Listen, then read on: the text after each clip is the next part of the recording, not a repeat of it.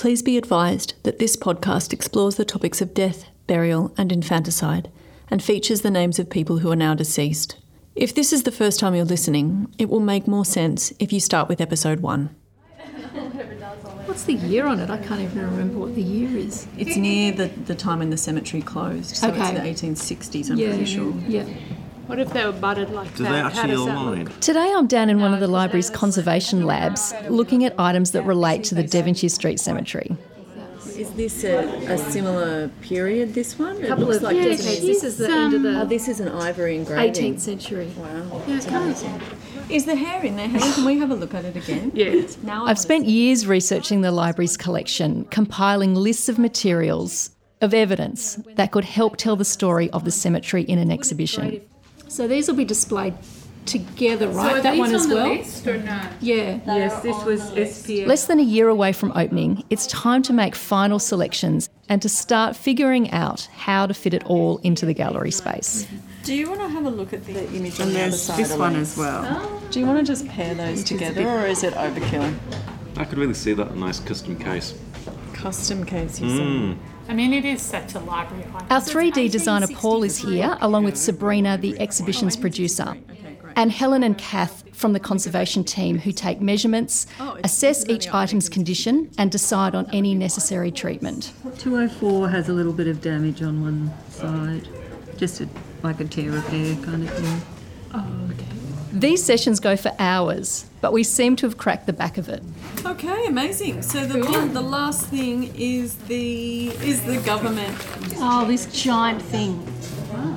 One of the items of particular interest to me today is one we haven't seen before. So maybe if I hold it. It's a thick leather bound volume of yellowed pages.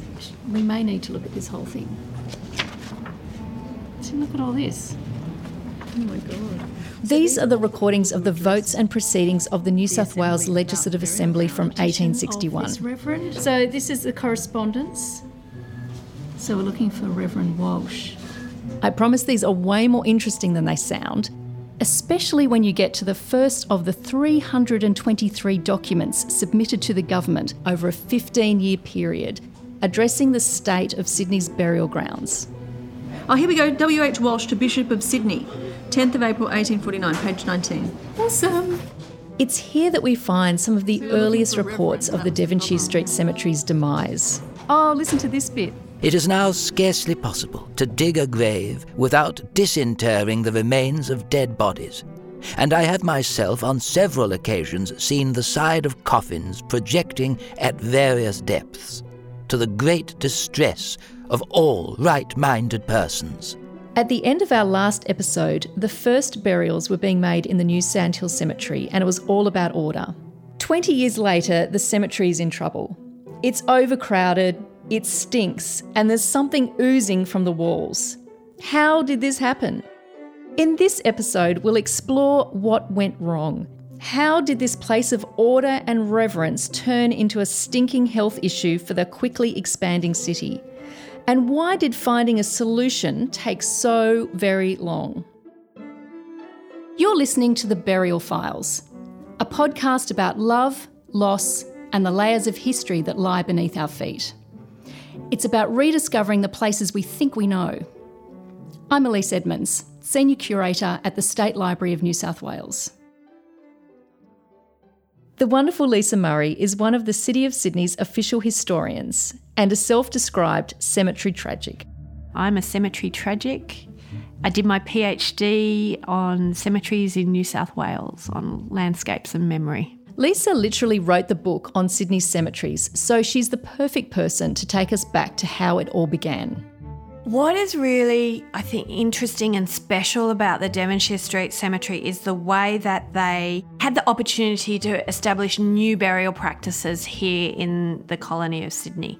They had a chance really to start again. The old Sydney burial ground on the site of Sydney Town Hall it was utilitarian, was rather chaotic. It was small, it didn't really serve their purposes, it was in clay soil, which was really bad in terms of health. So they set aside an area which was double the size. At the edge of town, it's got sandy soil. And while it was granted to the Church of England, it wasn't beside the church. So it's not a churchyard, it's a cemetery. That's a novel concept in the 19th century. So it's very important in the sort of development of the burial reform movement, which is happening across Britain and Europe. The reform movement Lisa is talking about here was trying to address, as the British Parliament put it, the evils arising from the interment of bodies. In the early 1800s, the population of England was exploding. Towns were crumbling, graveyards were overcrowded, and there was a push to remove cemeteries from populous places, to separate the dead from the living. And graveyards weren't the only places experiencing an overflow. Prisons were so overcrowded that ships were converted into floating jails. This need for space was one of the driving factors for establishing the New South Wales colony in the first place. So it makes sense then that this new colony was well placed to sit at the forefront of these reforms. The Devonshire Street Cemetery is placed on the very outskirts of town, and the government takes the opportunity to write a set of regulations to control the layout and direct how burials should take place. And so they actually said that the cemetery should be divided into really two main areas a vault area and a area for general burials. When they talk about vaults, what they mean is sort of brick lined graves that could accommodate at least four burials or more so that, that people could aspire to maybe, you know, establish a dynasty and have sort of generations of their family buried in the one family vault and they directed that they should be in orderly rows and of a certain width and breadth for the general graves, and that there wasn't to be too much of a gap between the graves. So they're obviously trying to get a sense of order and economy of use of the ground. So if you're one of the great and good of Sydney, the vault or the general section is where you'll end up. But not everyone can afford the expensive business of burial.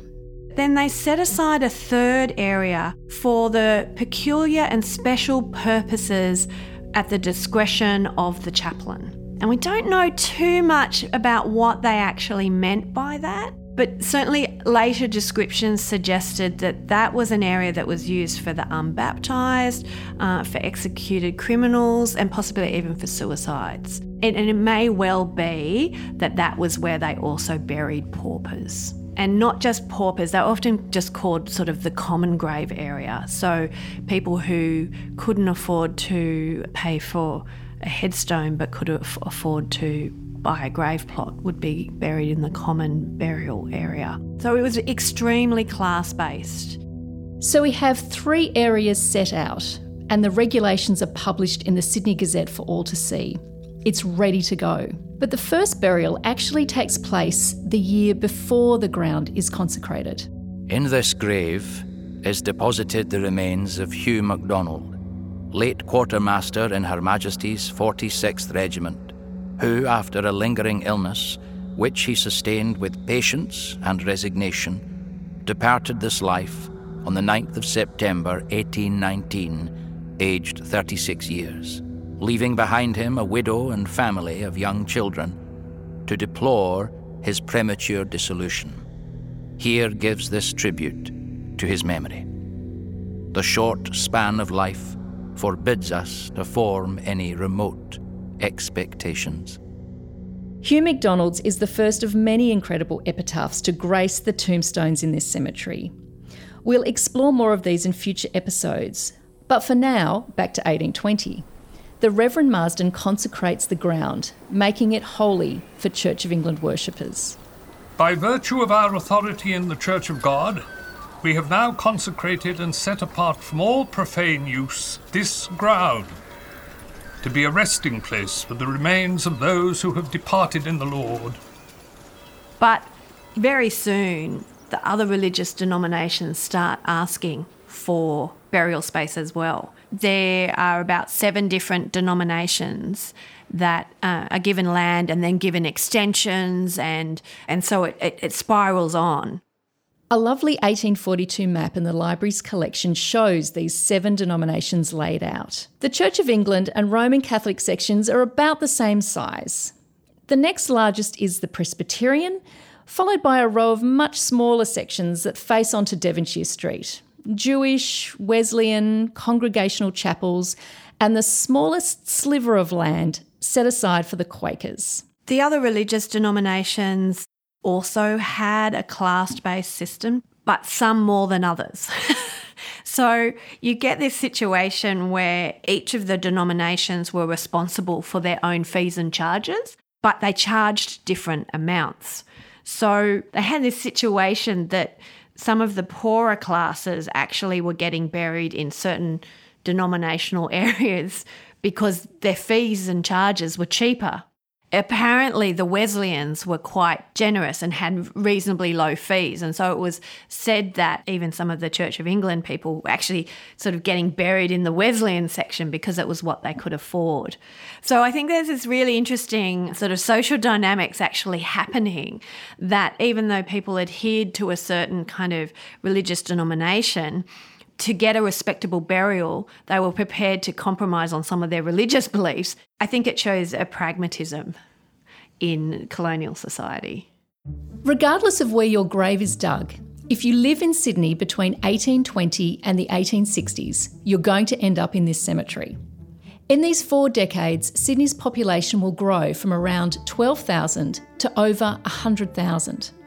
It seems that the officials who placed the cemetery on the outskirts of town could not have begun to imagine how Sydney would grow. The governor at that time, Lachlan Macquarie, may have had a vision to develop the town and expand the settlement. But at this time, it was still a place whose first function was to punish criminals, a place that would see convicts continue to arrive for the next 30 years. The idea that Sydney would grow to fill the few short kilometres between the township and the cemetery would have seemed ludicrous. And the cemetery wasn't the only place that Sydney wanted out of its way. In January 1820, as the consecration ceremony was in full swing, building was underway right next door. Macquarie's Benevolent Society, formed in 1813 as an outdoor charity providing food and clothing to the needy on the streets of Sydney, was being given a permanent home.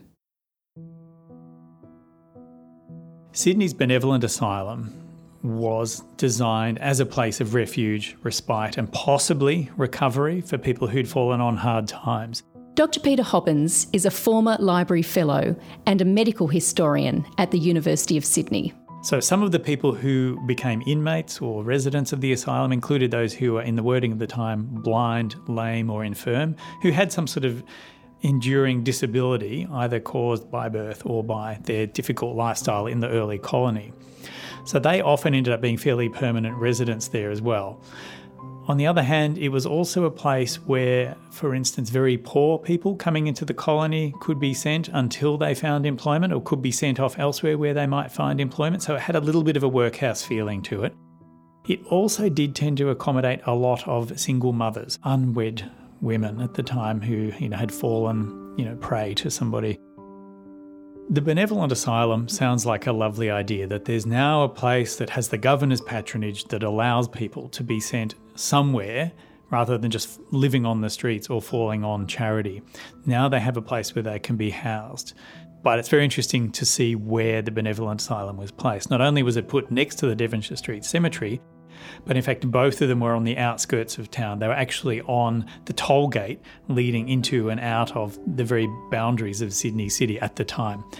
And I think that tells us a lot about how the well to do citizens of the city felt about the potential for the spread of disease and corruption and vice from the more humble classes of society. They wanted to have them right at the furthest remove of the city, and for the people in the benevolent asylum to know that, to realise that they were being given charitable treatment, but that they were on the outer, and yet through hard work or recuperation, lifting themselves up by their bootstraps, maybe they could come back into the fold of the central part of the city. But one of the problems was it was always full. In fact, it was always overcrowded. So it was initially built for 200 people, it very rapidly filled to having 500 people. And what that meant was not only were these people all requiring feeding and care, uh, but they also were very susceptible to infectious diseases that might hit a very crowded institution already full of potentially sick and undernourished people. So, as a result, the Benevolent Asylum, right next to the Devonshire Street cemeteries, often produced quite a few people who went across the road and were buried there as well. You know, it was actually a place where many people died for one reason or another. So the Devonshire Street cemeteries end up being 12 acres and they called it a cemetery, but it was seven separate cemeteries or burial grounds, each with their own gates, each having fences around them. So you couldn't move from the Roman Catholic area into the Presbyterian area. You had to go back out and around and back in. So they were operating as totally separate areas, even though they were all clustered together. And it became obvious fairly quickly, within really a couple of decades, that this cemetery wasn't going to be big enough for the growing population of Sydney. And indeed, it was not. Which brings us very nicely back to where this episode began. Back in the lab, looking at the reports of overcrowding that start in the 1840s and don't stop for the next 30 years. Yes, 1849. Ah, Yeah, it was written in 1849. here we 49. Oh, so he forwards the letter. I forward to you. So the bishop writes to the um, the Lord Bishop of Sydney writes to the colonial secretary. So it's gone up the chain. So he says, open please refer to the enclosed letter. Okay, can I just Oh, get sorry. in here and then you guys can go to town reading it. In 1849, the Lord Bishop of Sydney writes his second letter to the Colonial Secretary, worried about the Church of England cemetery, by now the largest of the seven.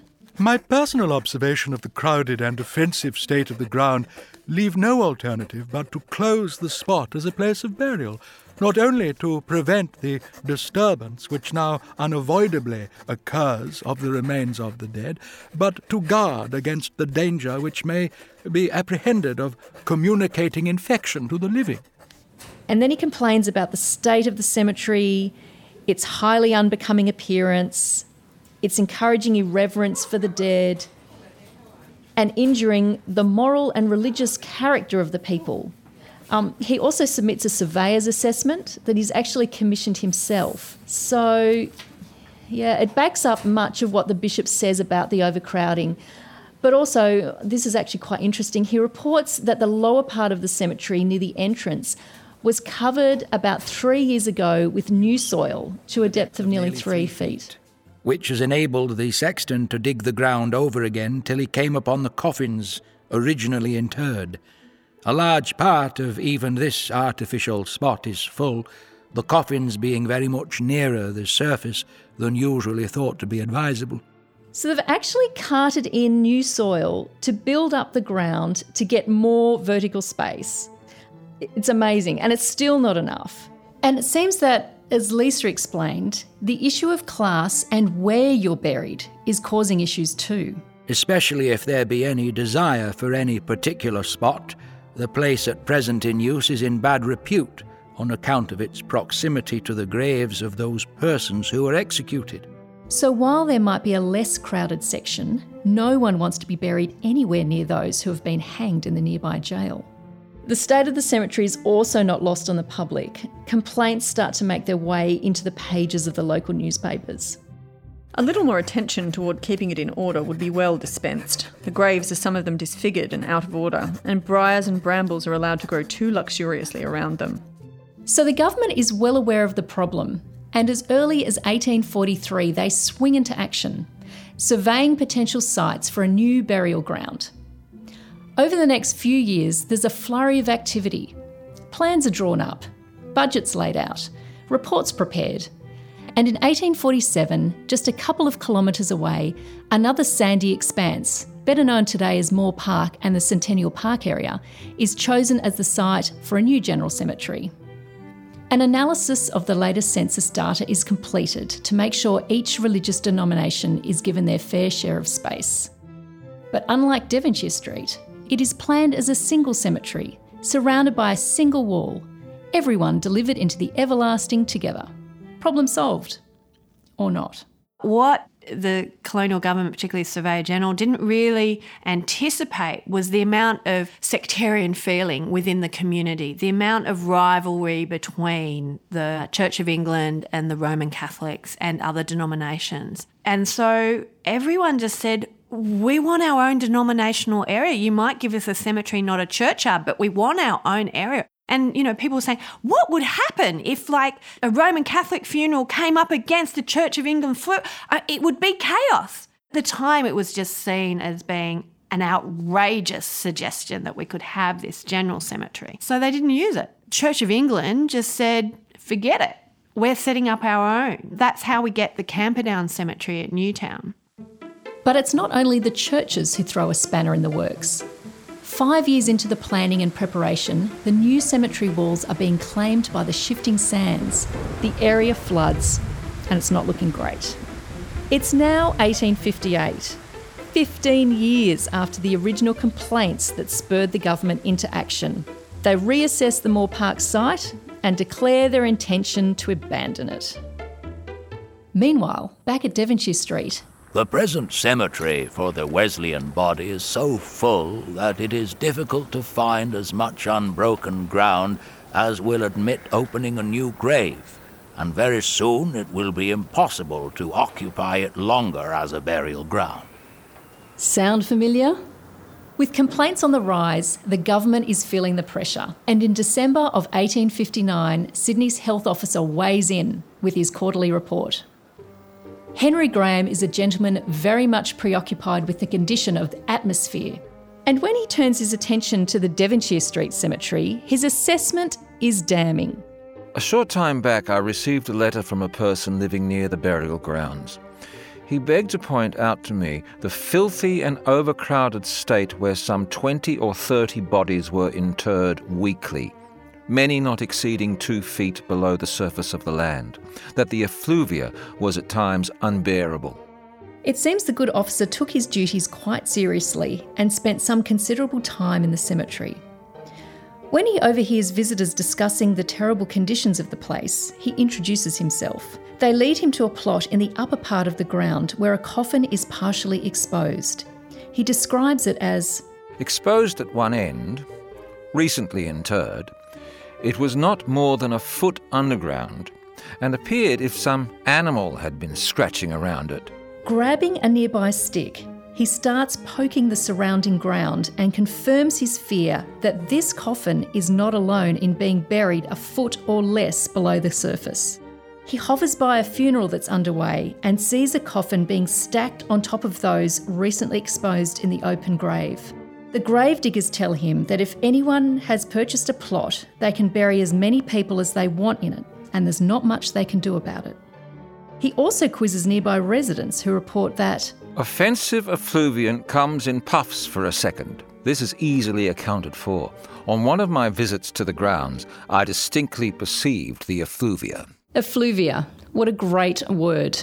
Here's Peter Hobbins again. One of the main strands in medical thinking through the 19th century was a belief in miasma theory, which basically said that noxious gases or emanations coming up out of the earth could produce pestilence, sickness, disease amongst people in that vicinity. Smelly places, whether they be abattoirs or tanneries, also swamps, were seen to generate not what we would think of as germs, but maybe particles of disease that floated on the air and affected people. The miasma theory certainly also applied to cemeteries as well, and there was a strong sense that the smell of putrefaction, of bodies rotting under the ground, particularly if they hadn't been buried deep enough or if they were exposed by repeated burials in the same area.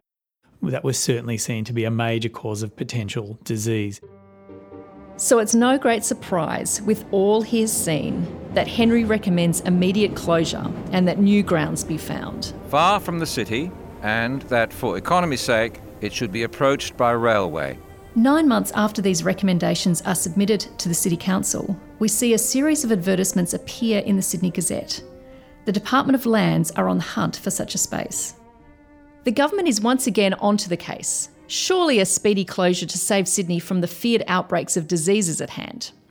Not so hasty. First, an inquiry.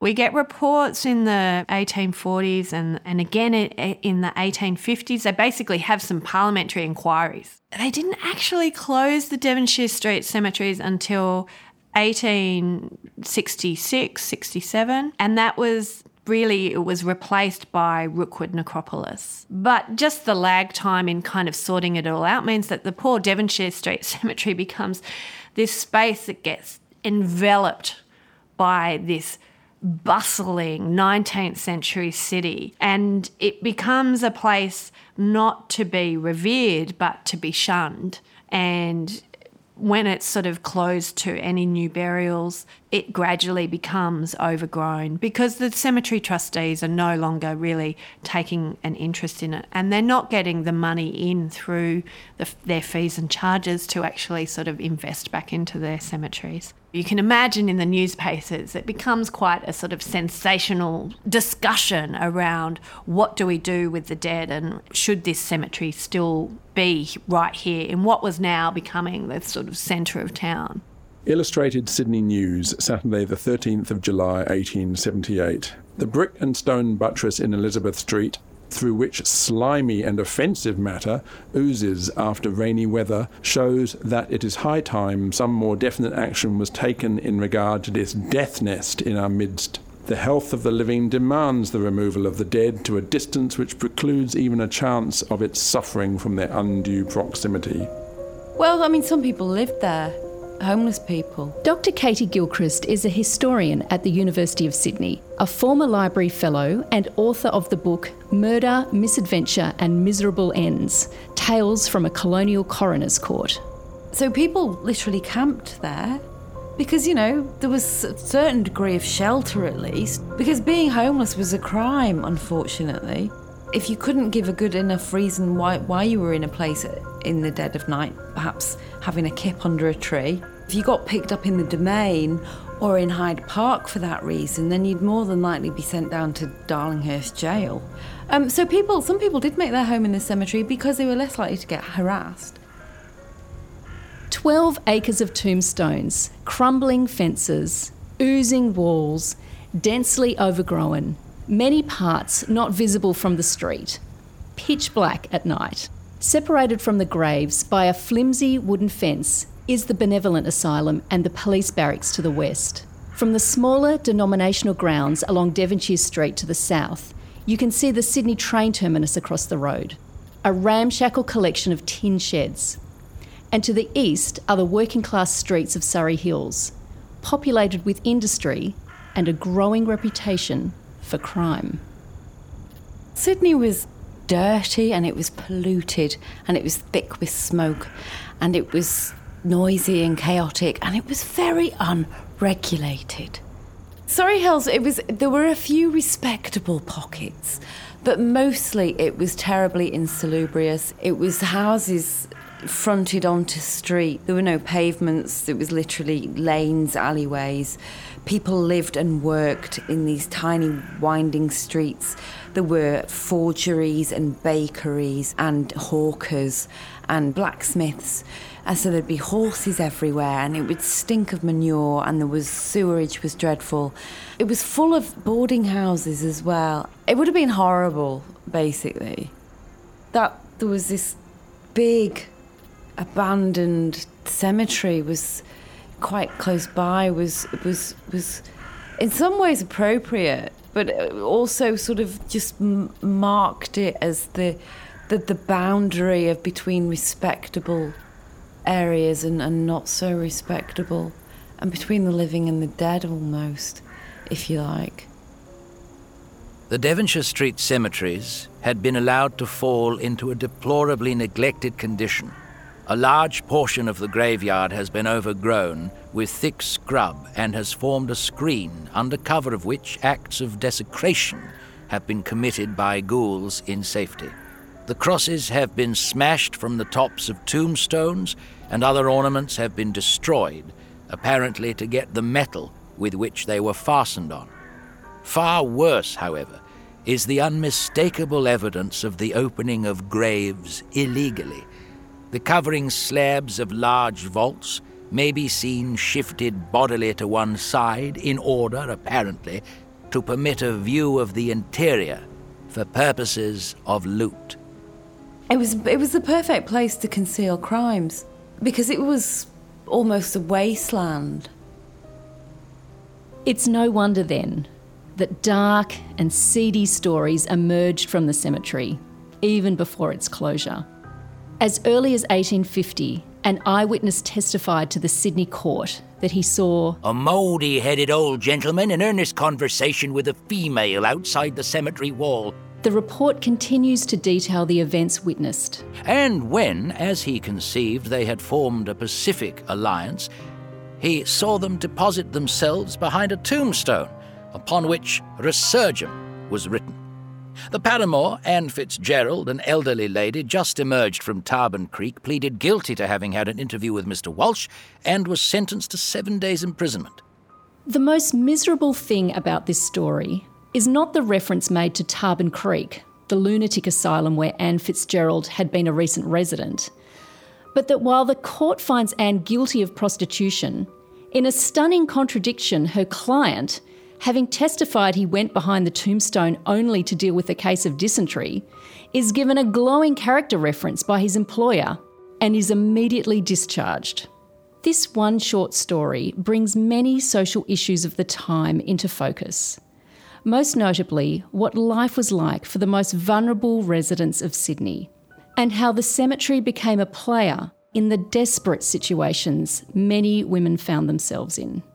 Sydney Daily Telegraph, Thursday, 11th of September 1879. The body of a male infant was found in the Devonshire Street Cemetery on Wednesday, September the 3rd, and the post mortem examination showing that it had been stillborn. The coroner's jury returned a verdict in accordance with the medical evidence. Infanticide was huge. On average, in the mid to late 19th century, 40, 50 babies were found a year in Sydney alone. And that's just the ones that were found, because there were so many more that would never have been discovered. Determining whether a child had been born alive or dead was actually quite difficult. There was a very thin line between even being born dead or alive in, in, in the 19th century, because tiny lives were so fragile. And also, it was so easy to kill a baby mm. and, and make it look like it had actually been born dead. It's terribly shocking today, but women had been killing their babies for centuries. It was a form of birth control in many respects. In some ways, it really polarised society. The, the benevolent asylum was very much criticised for taking in single women who were about to give birth. But then there were other people who were a bit more charitable and said, well, what else are we going to do? And so I think a lot of women probably did panic because if they gave birth out of wedlock and they did give birth to a dead baby, which was actually quite common, they feared that nobody would believe them, especially if they'd given birth on their own. So they would leave a baby in a field on a wasteland in the Devonshire Street Cemetery. And so, what started out as being forefront, innovative burial practice in Sydney becomes the exact opposite. The epitome of everything they were trying to avoid. You know, the overcrowded, overgrown, unloved burial grounds that were a potential threat to the health of the citizens and totally encased by the, the throbbing city. Next time on the Burial Files. Devonshire Street Cemetery's headstones are obviously the bit that captures everyone's imagination. Sacred to the memory of Jane Rees, who died 28th of June 1841, aged 10 years and 9 months. Before we tell the story of its exhumation, we're taking you on a tour of Devonshire Street Cemetery. William Smith Harvey died 8th November 1878, aged 43 years, leaving a wife and seven children. What can the headstone inscriptions tell us about life and death in 19th century Sydney? Anne Devlin, wife of Captain Arthur Devlin. She died 13th of February 1841 after giving birth to a beautiful daughter. She left a husband and five infant children, aged 26. Many thanks to Lisa Murray, Peter Hobbins, and Catie Gilchrist for sharing their knowledge with us. Please subscribe and take a minute to rate and review us to help other people find the podcast. If you're in Sydney between the 25th of May and the 17th of November 2019, be sure to swing by the State Library to visit Dead Central, the exhibition, where you can see many of the items we've been talking about in this podcast. This episode was produced by Sabrina Organo and mixed by Sonar Sound. It features the voices of Rupert Degas, Brandon Burke, Maya Lair, and Annie Finsterer. I'm Elise Edmonds.